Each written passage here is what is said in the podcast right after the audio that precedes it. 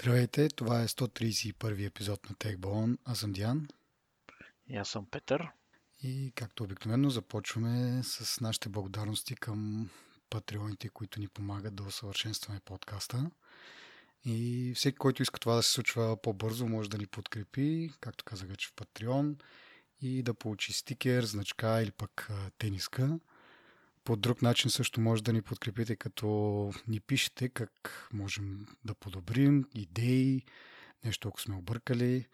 Знаете, винаги сме отворени към обратна връзка. Ако пък смятате, че всичко ни е идеално, може да споделите на вашите приятели, че съществува такъв подкаст и че можем да бъдем полезни и на тях.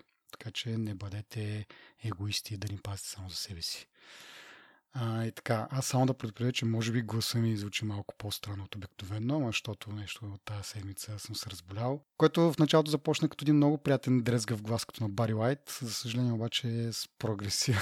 прогресирането на седмицата малко взе да изтънява и понякога звуча малко като в, в пубертета и гласа ми тък му почва да мутира и се връща обратно към пискливостта. Така че ако усетите някакви промени по време на епизода, не са шашките, това е нормално. Просто има много интересни неща, които се случиха през тази седмица и няма време да се лекувам, че да ги коментираме след това. Така, Та първото интересно нещо е, излезнаха малко по-задълбочени ревюта на 530 Pro.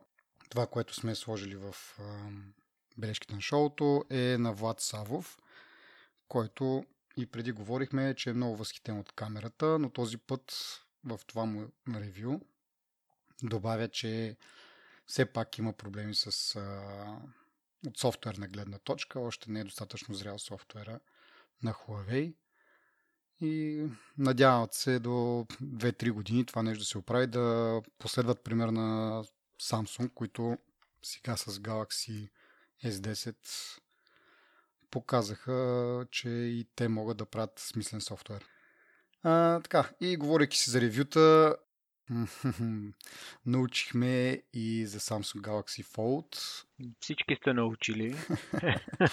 да, то се вдигна голяма врява. Не е ясно колко обаче наистина това не е някакъв тип uh, айфонски гейт, където се вдига голяма врява, но всъщност може би да е просто случай на дефектни бройки. Говорим за това, че 4 или 5 от ревюерите, които са получили Samsung Galaxy Fold, а, са регистрирали проблеми с екрана му, което не се знае колко е общата бройка на ревюерите, но се предполага, че доста повече хора са получили бройки и никой не се оплаква от такива проблеми.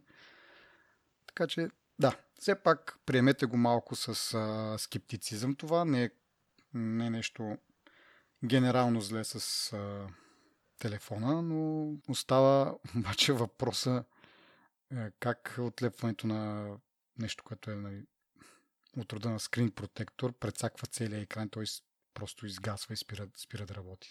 Това на мен ми е някакси непонятно. Как някаква найлонче такова отгоре. Това всъщност доказано ли, че е протектор?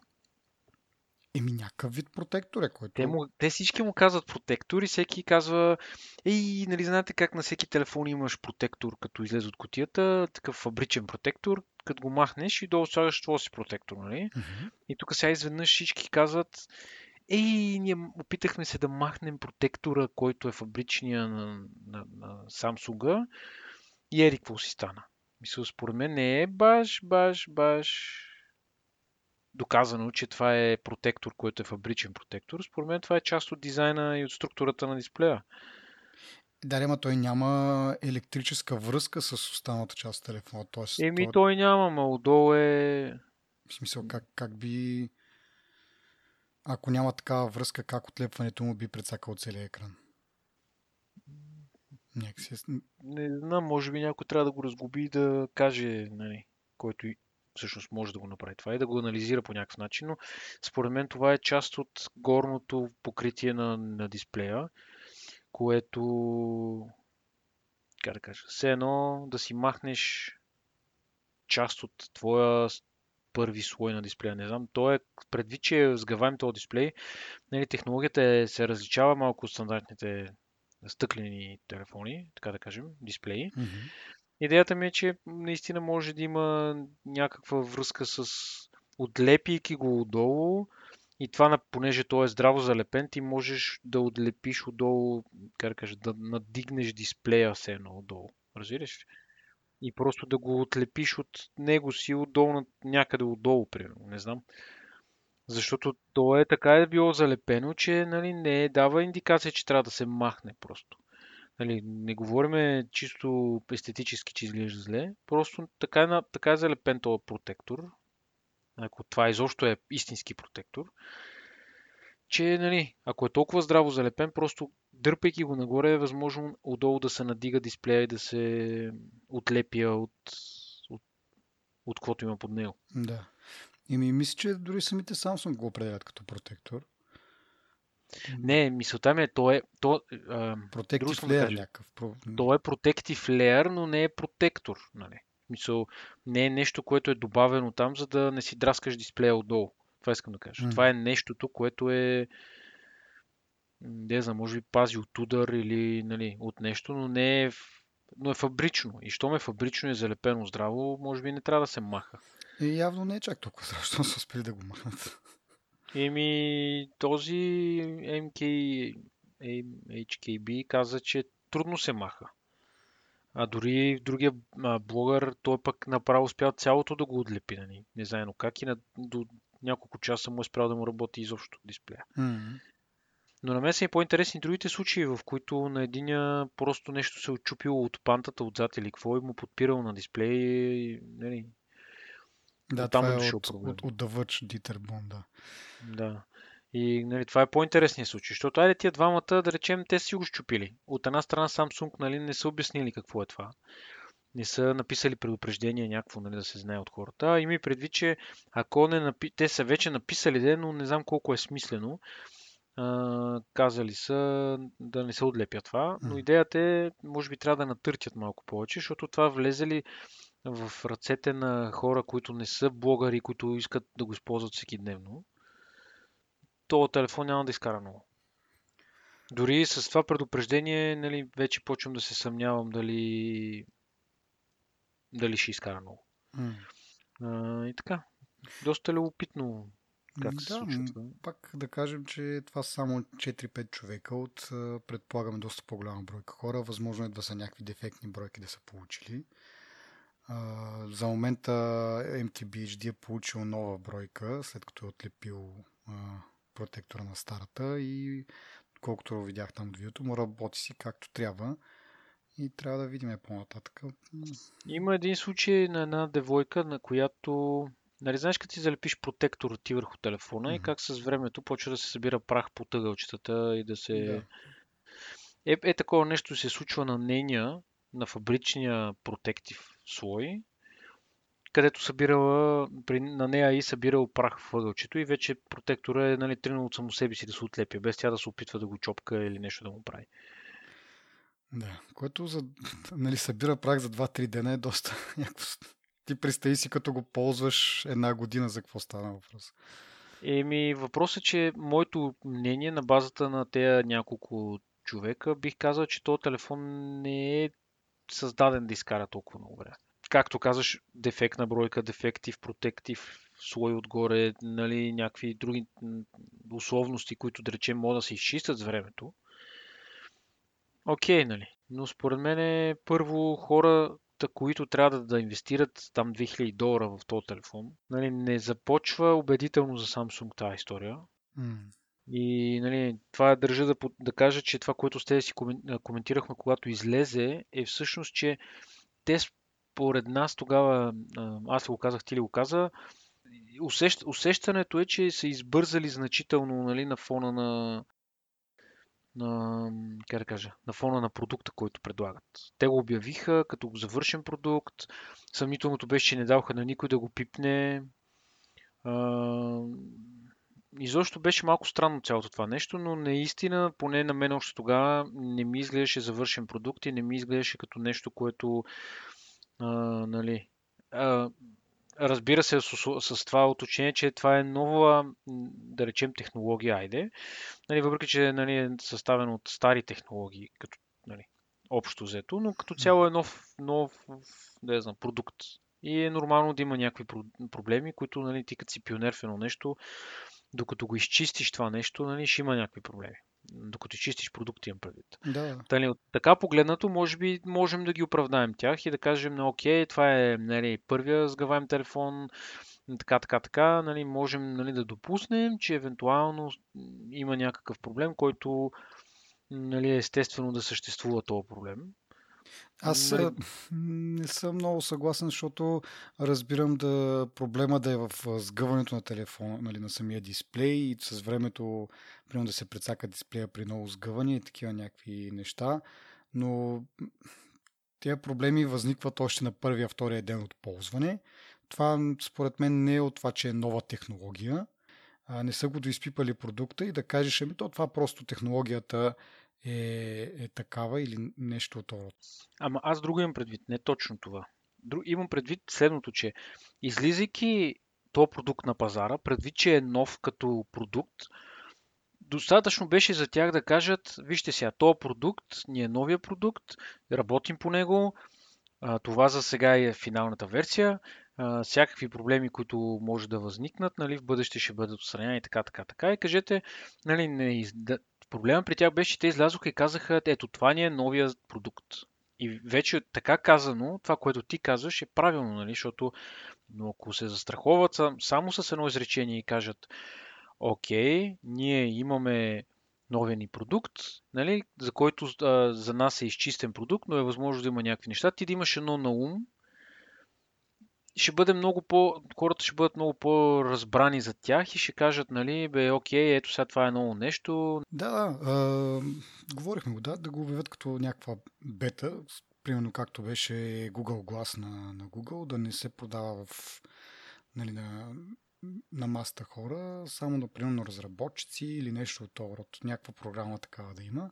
То така ли, че маста да хора няма да си го купят? Да, няма да си го купят, но, но в същото време те не се отказват, продължават да твърдят, че телефона ще бъде пуснат на 26 април, което е след около седмица, така че явно са уверени в себе си. Ще видим като го, дали, а, дали ще променят курса. Ако не го променят, пък много скоро ще разбереме колко това е а, пак отделни бройки или някакво масов, масов проблем някакъв. Така че само, само след седмица. Да превключим малко на българска тематика, свързана обаче пак с една голяма компания Revolut, доста известна сред нардовските среди. Но сега имаме едно интервю с техния регионален PR менеджер за България и така доста обнадеждаващи неща се казват в това интервю. Ми те твърдят, че искат да направят Револют предпочитаната банкова услуга в България. Което хм, звучи много добре, обаче не го виждам много-много лесно да се реализира. Защо? И другото, което... Ами, защото по-голямата част от хората имат кредити вече и техните кредити са обвързани с това да използват конкретна банка. И ти така ли, че да речем едно от условията за повечето кредити, не съм сигурен за всички банки, но в ДСК примерно е да си получаваш заплатата в банката. Нали? И ти като си получиш парите там, така или иначе ги имаш тия пари в една карта и освен ако в редките случаи, в които някой ще използва мобилен телефон или е, часовник да, да разплаща, примерно с револют, няма да има много голям смисъл ти да си прехвърляш парите напред-назад постоянно. Въпреки, че наистина е за два клика. Нали? Така че от тази гледна точка имам предвид. Хората може би но Revolut, Въпреки, че... Revolut има други плюсове, защото при всяко плащане ти имаш нотификация на телефона, а, имаш а, доста така интересна разбивка на нещата, кои, за които харчиш пари, в смисъл можеш да направиш бюджет, то ти ги разделя по категории там, нали, което е за пазаруване, за нали, стандартно пазаруване домашни неща, което е в ресторант, какво си похарчил, някакви други е, такива категории има, което може би ще е полезно за някои хора да, да имат такова овервю върху харчовете си през месеца и да, да преценяват. Докато стандартните карти, докато някои от тях, даже може би повечето вече банките, предоставят тази услуга да те известява с СМС, когато правиш някакви плащания, това се заплаща. И съответно е един вид спам. Поне, поне за мен ме дразни понякога, когато получавам някакви такива SMS-и, докато нотификацията в приложението е малко по... Не, не е толкова ангажиращо според мен. Плюс тая категоризация на, на харчове е интересна, да я знам. Може би не е чак толкова жизненно важна, но е някаква така шареника, която е готина. Има и друга страна, че Revolut почти няма такси. Mm-hmm. Еми то реално погледнато, ако въведат това топ-ъпване в български лева и си, е хар... и си харчиш в България, на практика никакви такси нямаш. Да, абсолютно никакви такси, което е много голям плюс. М- повечето банки имат на чужди банкомати, особено левче, лев и 20, даже на собствени мисля, че някъде се плаща по 20-30 стотинки. И преводи. Да, и преводите са ти безплатни. Единственият проблем, който нали, споменах преди малко е, да речем, конкретна група хора по-скоро биха имали, нали, не им се няма да им се занимава с това. Но пък 100 хиляди мисля, че си е достижима цел. Дори повече от 100 хиляди. Идеята е нали, да, да... Да дойдат някакви такива интересни услуги, както сме говорили много пъти за, за Apple Pay, примерно. Как го чакаме с нетърпение, тук да някаква цивилизовано такова метод за разплащане а, с телефон, примерно. Така че Revolut е някакъв а, стъпка в тази посока. Друга стъпка е, че се чува, че Apple може би ще отключат NFC чипа да се използва за четене от приложения, трети, приложения на трети страни, да четат данни от паспортите. Това е специално за UK става въпрос, но като цяло е интересно, защото Uh, NFC чипа по принцип за момента е заключен само за Apple Pay. Съответно, както е в България, нямаме тая услуга достъпна за нас и NFC чипа не се ползва въобще. Ако почнат да го отключват за трети приложения, могат примерно приложения като Revolut или като Fire да се възползват от това и да предоставят дори Apple Pay като, като такова да не дойде или пък Apple Pay карта, няма да, няма да въобще да говорим за това. А, дори те да не дойдат, самото отключване ще даде път на трети страни да предоставят някакви такива готини услуги, защото примерно Fire поддържа плащане, но на Android телефони. Имам приятели, които съм бил свидетел, как отидат в магазина и си плащат с телефона. Без, в смисъл как си плащат с безконтактна карта. С телефона, с пръстовчатък или пък ако си с Face Recognition, както си ти, с uh, DSTS е много по-сигурно, с много по-сигурно тия разплащания. Дори от карта, която ти е в, в джоба. А, окей. А, пренасяме се малко извън България с а, нова информация от Амазон, че ще пускат а, безплатна стриминг услуга за, за музика, т.е. не точно безплатна, но ще бъде съпортвана от реклами. А, също ще направя обаче и Google. Това е новина от, от вчера, мисля, че доста по-така прясна. Тоест и Google и Amazon пускат музикални услуги, които са безплатни за потребителите, но ще имат реклами. Разбира се, Amazon това е насочено към щатите и UK за момента. Google мисля, че бяха 16 държави, сред които България не е. Но интересно с това, че това са директна, директна конкуренция на, на Spotify модела. С тази разлика, че а, това слушането на, на Amazon Prime Music мисля, че се води и на Google Music Play Music, нещо второ, може да се случва само чрез техните умни говорители. Това за момента не е достъпно на, чрез нито на приложение на, на телефон, примерно. Така че, общо докато сте вкъщи всъщност, може да ги ползвате.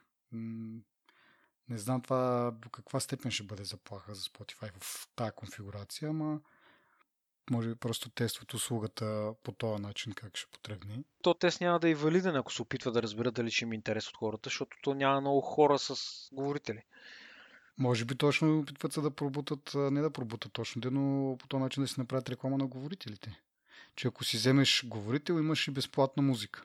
Еми тя не е безплатна, тя е с реклами. Е, да, е, ама хората сме показали, че търпим. Не ме привлича мене Между другото, като каза това да, да, за Apple Pay да, да, да, да споделя малко впечатление, понеже преди няколко епизода коментирах, че са ми изпратили имейл с промоция да си пусна Apple Apple Pay ли казах? Apple Music, извинявам се. Не по да. Е, Apple Music да го тествам за 3 месеца. Е, тогава даже спекулирах малко, че може би ще обявят видеоуслугата и покрай това ще имам достъп и до, и до видеоуслугата. Първо, оказа се, че тази промоция не можеше да се възползвам от нея, защото вече съм си минал трайл периода, което не виждам тогава как ми пишат на имейл адрес, който съм използвал при тях като Apple ID и очакват аз да не съм си ползвал трайла все още и да ми предложат 3 месеца, но както и да е забавното беше, че този линк мога да го препратиш на някой друг, както аз направих, го препратих на съпругата ми. А, и тя не беше, също да, явно има случаи, в които си е по-потребител и си ползвал трайла. Та, тя успя да се възползва от тази промоция. Още по-забавното е, че ти дава възможност, смисъл, когато дава ти възможност да избереш плана, който плана е personal или family. Съответно, тя, всъщност аз, от нейния телефон, си избрах а, този план, който е за, за семейство и по този начин аз сега се възползвам от безплатните 3 месеца на, на Apple Music. Хаквахте Apple? Да. За съжаление няма видеослуга, която да тествам. А, и другото тъпо е, че вчера в крайна сметка това нещо между стана между на 20 някой май ми изтича. Тоест а, Два месеца вече принципно се водя потребител на Apple Music. А, но вчера за първ път си пуснах нещо е така просто да, да звучи и въобще не ми харесват алгоритми там, които препоръчват музика. А, някакси на, не знам, може би Spotify ми е по-натрениран на моите вкусове и като ми пуснат там има едни плейлисти, които са Discover Weekly, в последно време беше доста така близко до моите предпочитания. Apple Music за момента да, не, постоянно, оказва се, че постоянно превъртам нали, дадена песен, дизлайквам. А другото, което е, дизлайквам някаква песен и то не ми е, в смисъл на Spotify ти я спира и ти пуска следваща, защото явно като си е дизлайкнал, не искаш да продължиш да я слушаш. Apple Music обаче продължава, нали? Това е още един път трябва да ти неща да превъртиш. То, това малко ме дразни мене че не разбира от първия път. да, да не говорим, че минах през един плейлист, казах, че една песен ми е... Не, не е то плейлист е радио стейшн ли е, не мога да го схвана още. А, нали, казах, че една песен не ми харесва. Пуснах си някакъв друг а, плейлист, радио, слаш радиостанция и там имаш същата песен.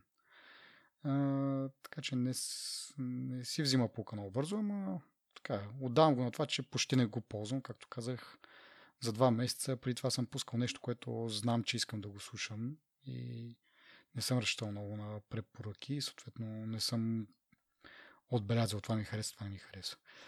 Така де, както де, леко отклонение, ама като говорим за, за стриминг услуги, Disney обявиха тяхната стриминг услуга колко ще струва ще стартира през ноември месец тази година и ще струва 7 долара на, на месец.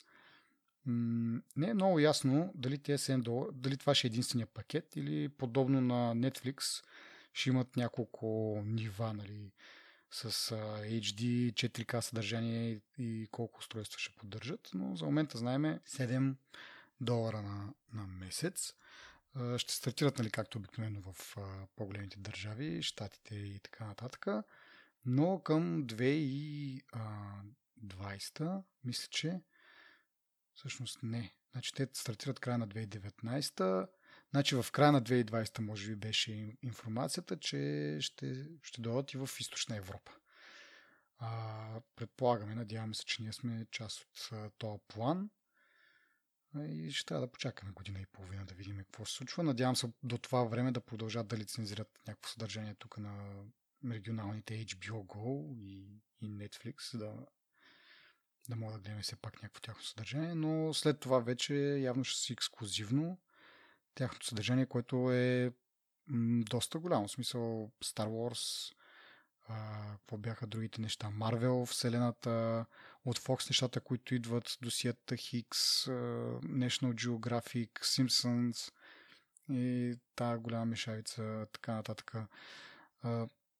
доста, доста съдържание и то само за, за 7 долара.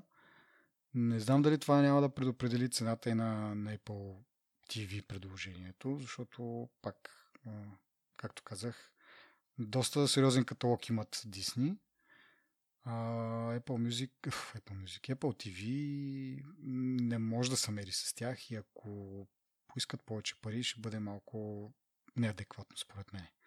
Дори си мисля, че може да го пуснат безплатно към Apple Music абонамент или нещо от този род.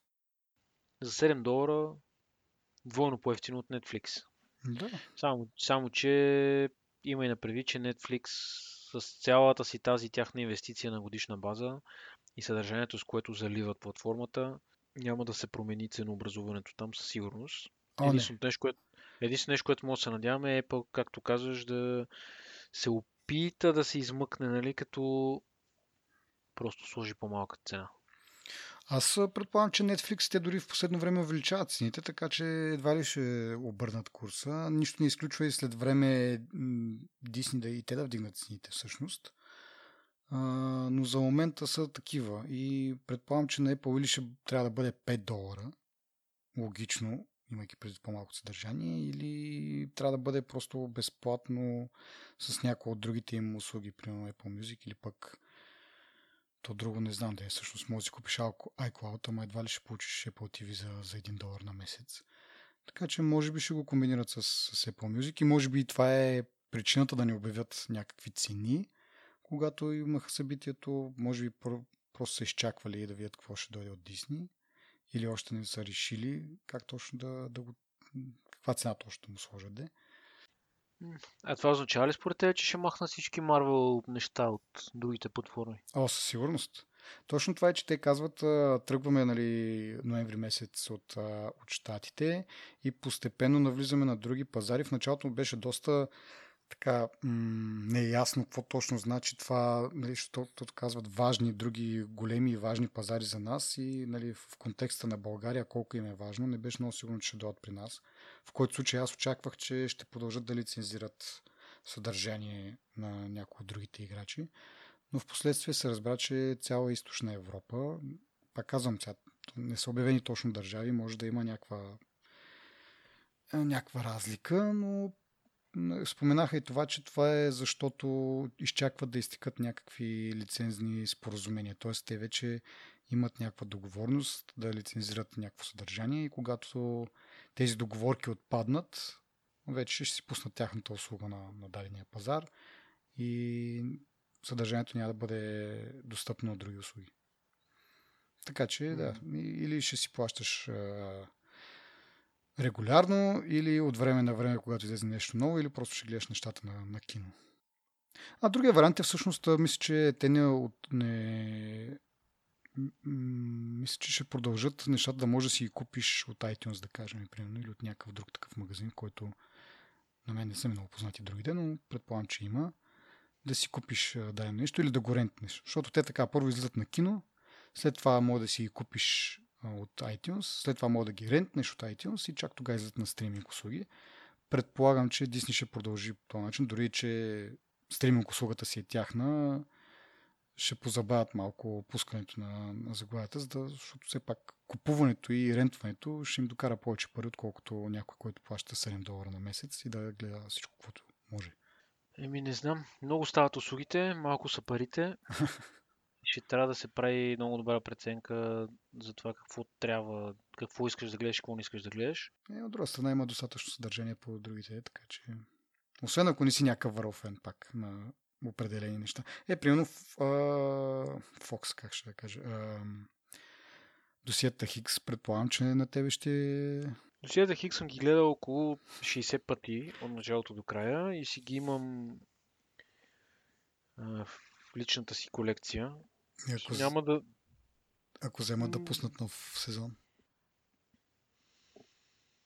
Еми, първо няма да. Много наистина леко отворен завърши последния епизод, но просто Джилиан Андерсън и Деви Духовни вече са, според мен са уморени от този, те, от този сериал. Те го бяха казали, така че не очаквам нов, нов сезон. Ако нещо им стане много бедно, нали, евентуално могат да измислят нещо, ама се съмнявам това да стане. Въпреки, че последният епизод на последния сезон завърши леко отворено, нали, може би са си оставили вратичка, но за момента мисля, че няма да има. Аз още... Да не се отплесваме, но идеята е, че по-скоро... Да. Аз още не съм го гледал, а, така че като дойде Disney Plus тук, може би ще си използвам трябва периода да гледам точно последния сезон. Или поне сегашния последния, Еми... до тогава може да има още един. То е хубаво да, да, ги, да ги гледаш, нали, да имаш някаква, някакъв контекст.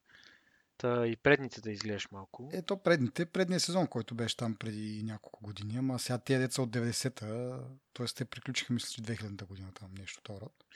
2001 даже. Няма много смисъл според мен. Еми, те са свързани нещата. Мисля, те, те са свързани от първи до последния сезон нещата. Не са просто... Да, бе, да, така е, ама... Добре, няма да влизам, защото последния сезон, девети там, който е от оригиналната поредица, много ме издразни. Как завърши.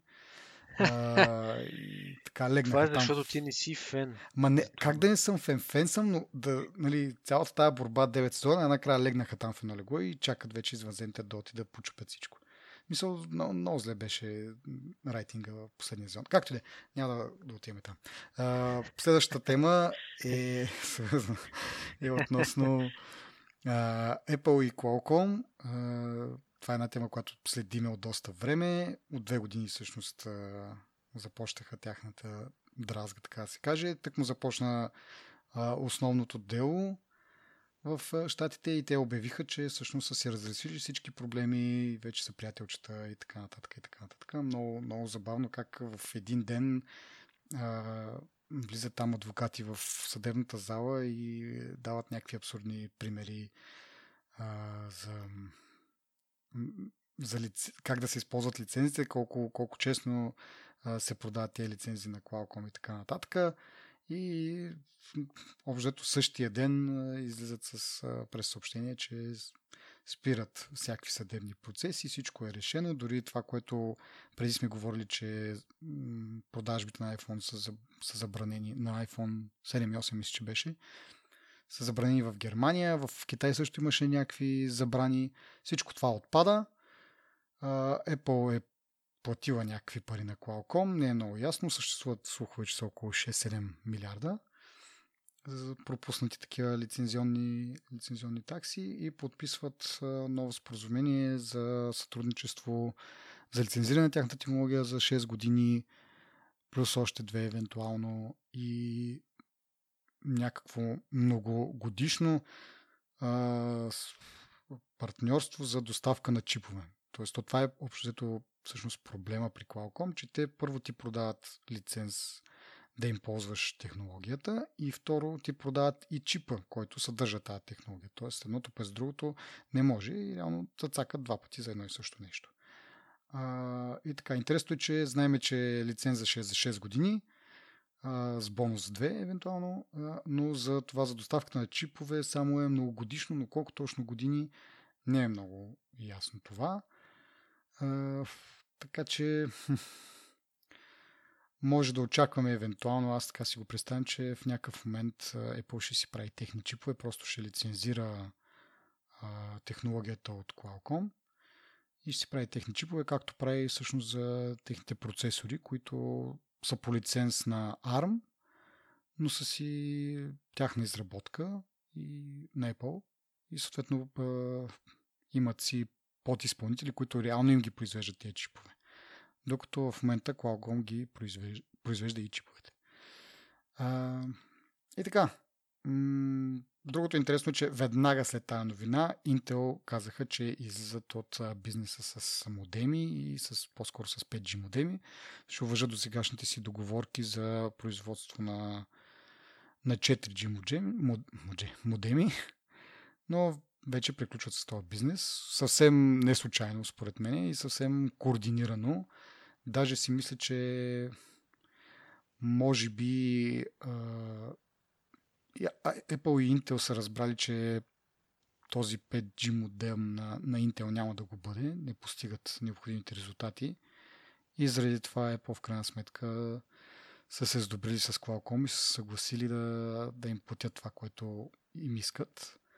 Остава въпросът дали все пак след две години тук на размея на шамари а, са успели да си намалят таксите, за лицензи за, и за чипове или а, Qualcomm има, държи всичките карти и реално не са отстъпили по никой от тези въпроси. Мой, моя бас е, че са си взаимно полезни и затова са се разбрали. М. Сега.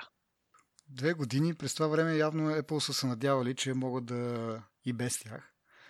Надявали се на, на Intel, но предполагам, че, както казах, модемите на Intel не са дали необходимите резултати за 5G, говорим, защото те вече в 4G се ползват, въпреки че съществуват такива м- тестове, че 4G модемите на Intel не са толкова бързи, колкото тези на Qualcomm. Но явно достатъчно бързи, за да Apple да ги ползва, но явно при 5G, поне аз така предполагам, нали. Може и Intel в един момент да са казали, ами не, ние няма да правим 5G модеми, това не ни е в бизнеса и Apple няма избор, ще отиде при Qualcomm, защото няма други производители. Но имайки предвид колко пъти сме чували колко Intel, колко съжалява, че не е взел бизнеса на Apple за процесори, когато в началото Apple са искали Intel да им произвежда процесорите, но тогава не са се съгласили, защото заради не са се разбрали за цената. Intel са искали повече пари, имайки самочувствието на най-добрите производители на чипове. Та, нали, виждайки какво става с ARM чиповете и в този случай не са, не са искали да правят тази грешка втори път, да откажат бизнес на, на Apple и според мен са опитвали дали са всичко от себе си да, да постигнат резултати, които Apple е изисквал, за да спечелят този бизнес тях, защото знаят, че това са милиарди, айде не милиарди, но милиони телефони, милиони чипове, които могат да продадат на, на Apple и да се върнат в, на пазара на мобилни технологии. Но в крайна сметка и явно не са успели. И оттам нататък вече зад колисно са... Защото нали, не е решено вчера това нещо, не е решено онзи ден това нещо.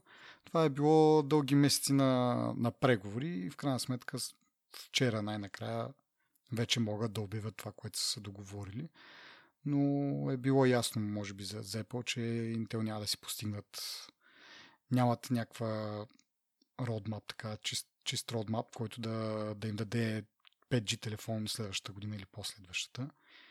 И са преглътнали горчивото харче и отново са клиенти на Qualcomm. Тук, нали, това е малко ми е... Всички дела са и малко смешни на мен, защото всъщност в началото се перат, перат, перат и после в крайна сметка клякат, нали? Плюс това, според тебе, Apple има ли нужда от 5G телефон сега?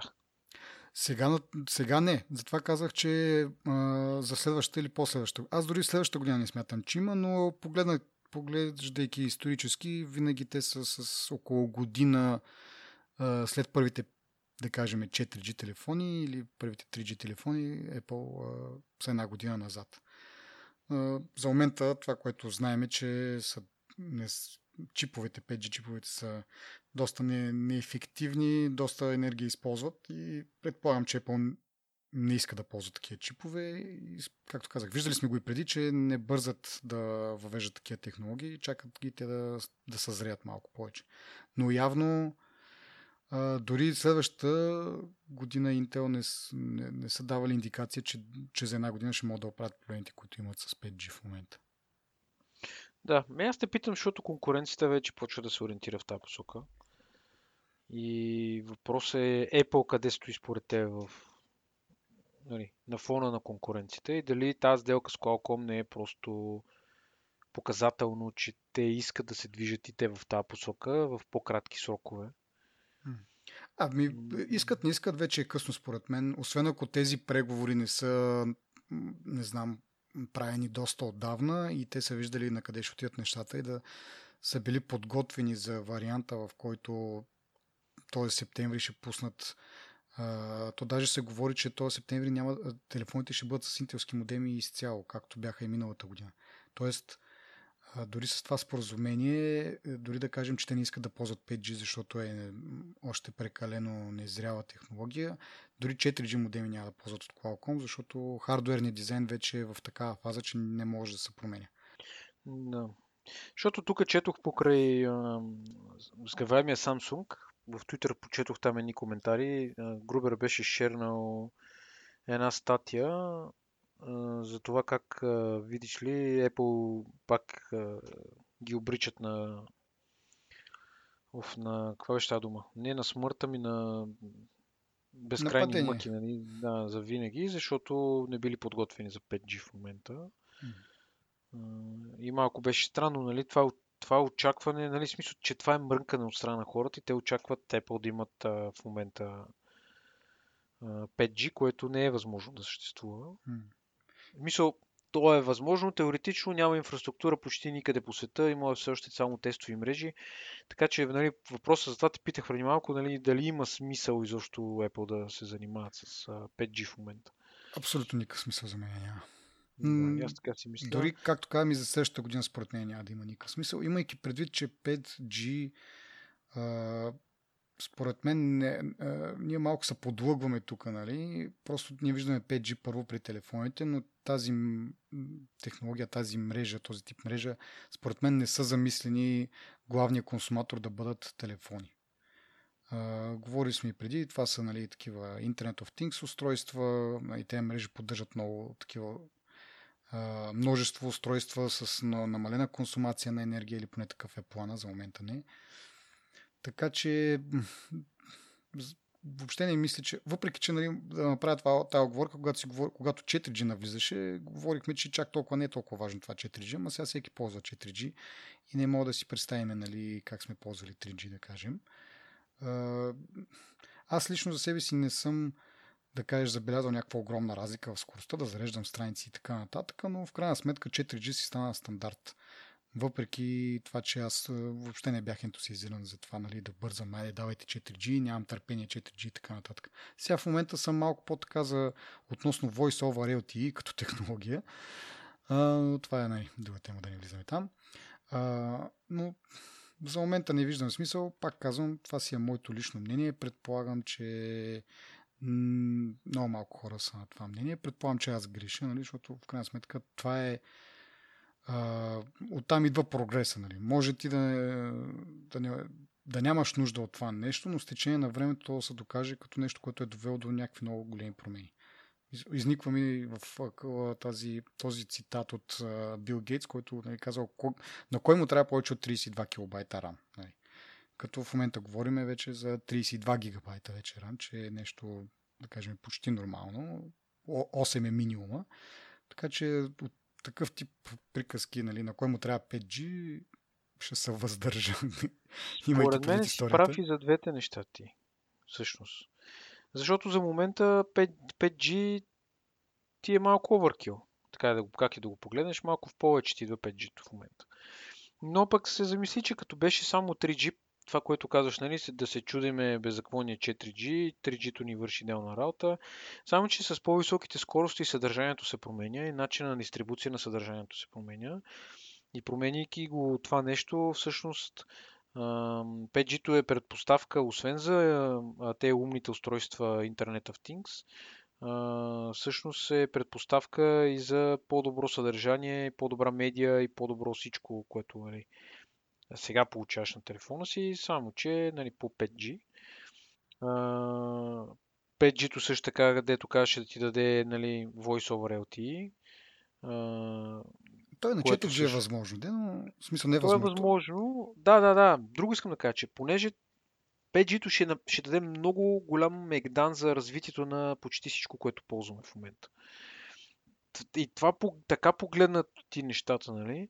Те в момента, в смисъл, то изглежда ненужно или, как да кажа, не е толкова необходимо, айде, но когато дойде да се, ще, ще се докаже просто, че неусетно прогреса на, на технологиите, за които разчитат на, на, на мрежа някаква, нали, те рязко ще тръгнат в една посока, в която, примерно както преди на тебе, или айде на мене, да речем 750 мегабайта интернет имах в Global.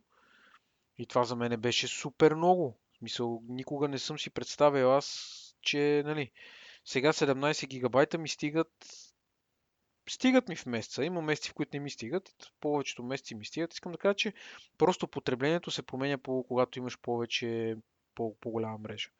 Променяйки потреблението, ти вече можеш, имаш а, нови а, ширини за, за изкарване на пари, за бизнес, за, за какво се сетиш и нали, общо взето това е нещо, което както каже Стив Джобс, те юзерите не знаят какво искат, от какво имат нужда, как ще го използват, така, така, така, докато ти не им го дадеш и не кажеш, ето сега това е за вас, нали? Вие да го ползвате и вие си преценяте какво ще правите с него, нали? И така, така гледам аз на нещата и затова не мисля, че 5G е излишно, не мисля, че на някой ще му е излишно, защото просто ще се оптимизират мрежите, разговорите ще са по-добри, съдържанието ще ти е по-добро. Вече няма, според мен, дойде ли 5G, няма да има значение. Ще стане като неограничен интернета. И така. Мисъл, не знам, това са според мен естествените неща, естествения път. Да, нормално като... Сега не мога да си представим за какво ще го ползваме. Пак казвам, мобилните телефони не са главния консуматор на или главното нещо, което се възползва от тези 5G мрежи. Ние въобще бедна ни е фантазията, не просто като такъв израз, а наистина не може да си представим какви неща някъде в някой гараж се готвят, но просто не, не са до сега познати, защото а, мрежата не може да, да поддържа това, което те искат да направят. Нали, най-малкото, което знаем е, че латентността значително ще се намали, което предоставя възможност за някакви use case които в момента, пак казвам, ние не сме ги видяли, защото просто не са били възможни. И от тази, но специално за телефоните, пак да кажа, аз не бързам моят телефон специално да има 5G. Може и след две години. Не ми, не ми пречи. Стига да е.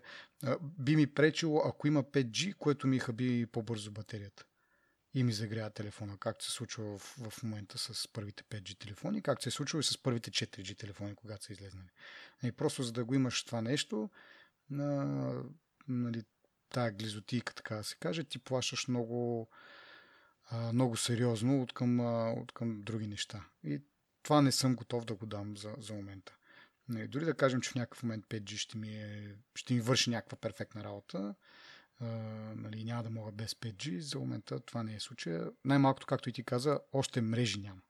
Те са тестови, още не са изградени, а да не говорим, че изграждането на тези мрежи няма да е като от 3G на 4G. Това е изцяло нова мрежа с по-малки клетки, разположени на, на повече места, по-нагъсто в градовете. А, и не е сигурно дали следващата година м- ще има смисъл.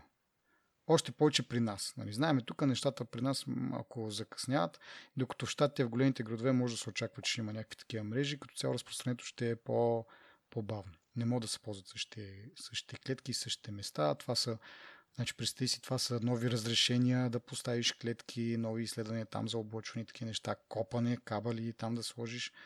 Но това да го прокараш няма да е така лесно и наистина не, не виждам как дори следващата година някой нали, бърза толкова много за това 5G. В смисъл не е реалистично според мен.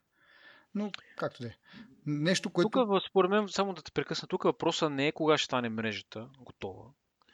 А, всъщност, това, което исках аз да кажа при малко е всъщност тя мрежата, ако приемем, че а, на, на, на 1 май вече има мрежа навсякъде, 5G мрежи, така си го представете. Целият свят има 5G мрежа на 1 май. Дори тогава чисто технологично останалите нямат смисъл да са готови да изобщо да се възползват от 5G-то. Нали, имам предвид, че дори знайки, че 5G идва, знайки, че в момента се пъхат 5G модеми в а, а, някои телефони, че хората парадират с това, нали, въпреки това не са готови хората да просто да имат и съдържание и да технологично с времето ще се случат тия неща. Така че нали, това в подкрепа на това, което ти казваш всъщност, е, че дори следващата, дори последващата година, според мен няма да има такова масово навлизане на 5G и няма да има никакъв смисъл в инвестирането нали, в такъв телефон. Имаш предвид услуги, които биха се възползвали от 5G? Да, да, това имам предвид. За услуги, които биха се възползвали от 5G. Да. Защото сега с това развитие на 5G в момента, да речем, то се движи с едно темпо, със същото темпо трябва, би трябвало да се развиват тех... другите технологии около него, които се възползват услуги, модеми, нали, телефони, устройства, които имат 5G, които да могат, като излезе 5G, вече да са готови. Нали.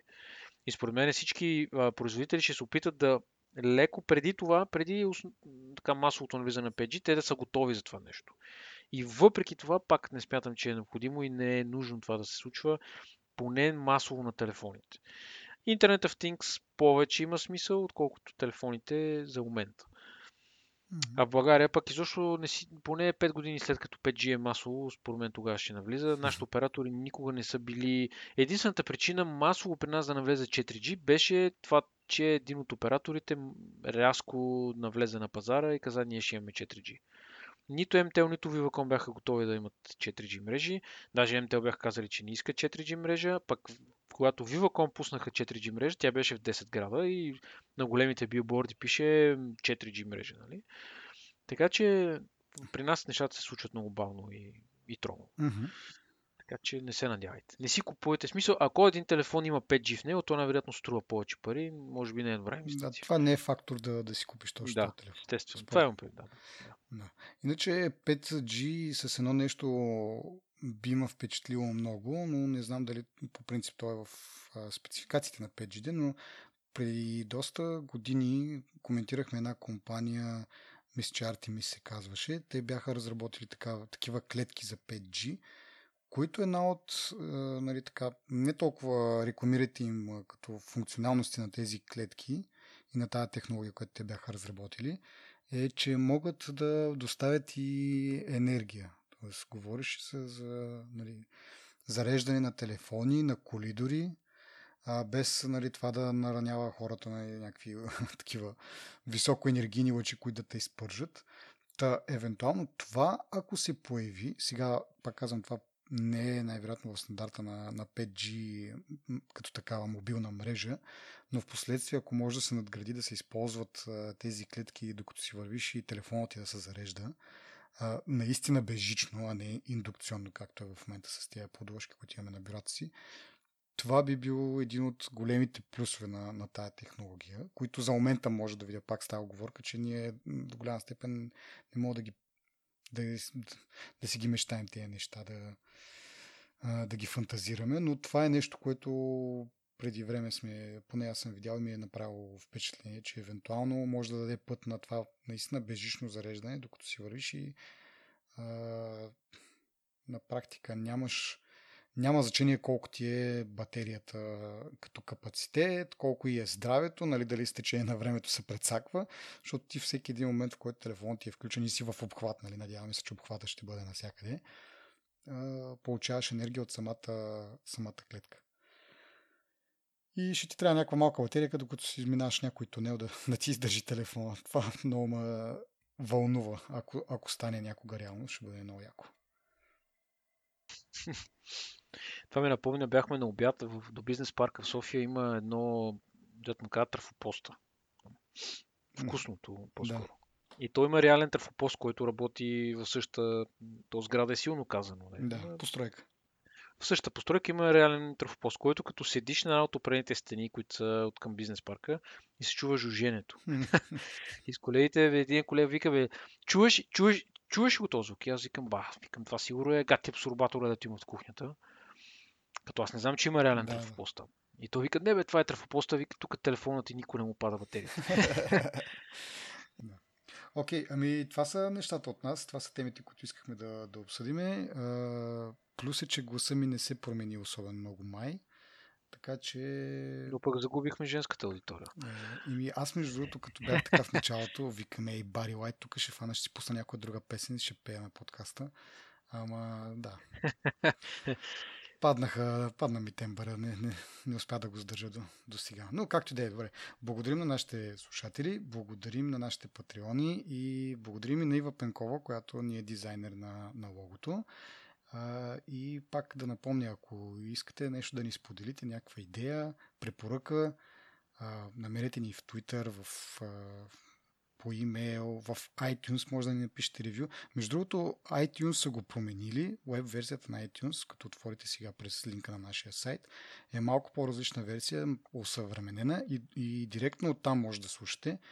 Не, че не може да слушате от самия сайт, ако това е нещо, което искате да направите, но като цяло по-добре слушайте от приложение, което е специално за това, защото вътре има най-малкото има а, чаптери, които може да превърнете напред-назад много, много лесно между темите, които са ви по-интересни, по-малко интересни. А, виждат се и, и, и линковете, които, които коментираме реално. Така че има много плюсове да се ползва приложение на телефона, но ако това не е вашата бира, Може да ни слушате и от сайта, може да ни слушате и от iTunes, както казах, от Spotify. А, и така, слушайте ни където намерите за добре и споделете на вашите приятели да сме полезни на повече хора. До следващия път. Чао!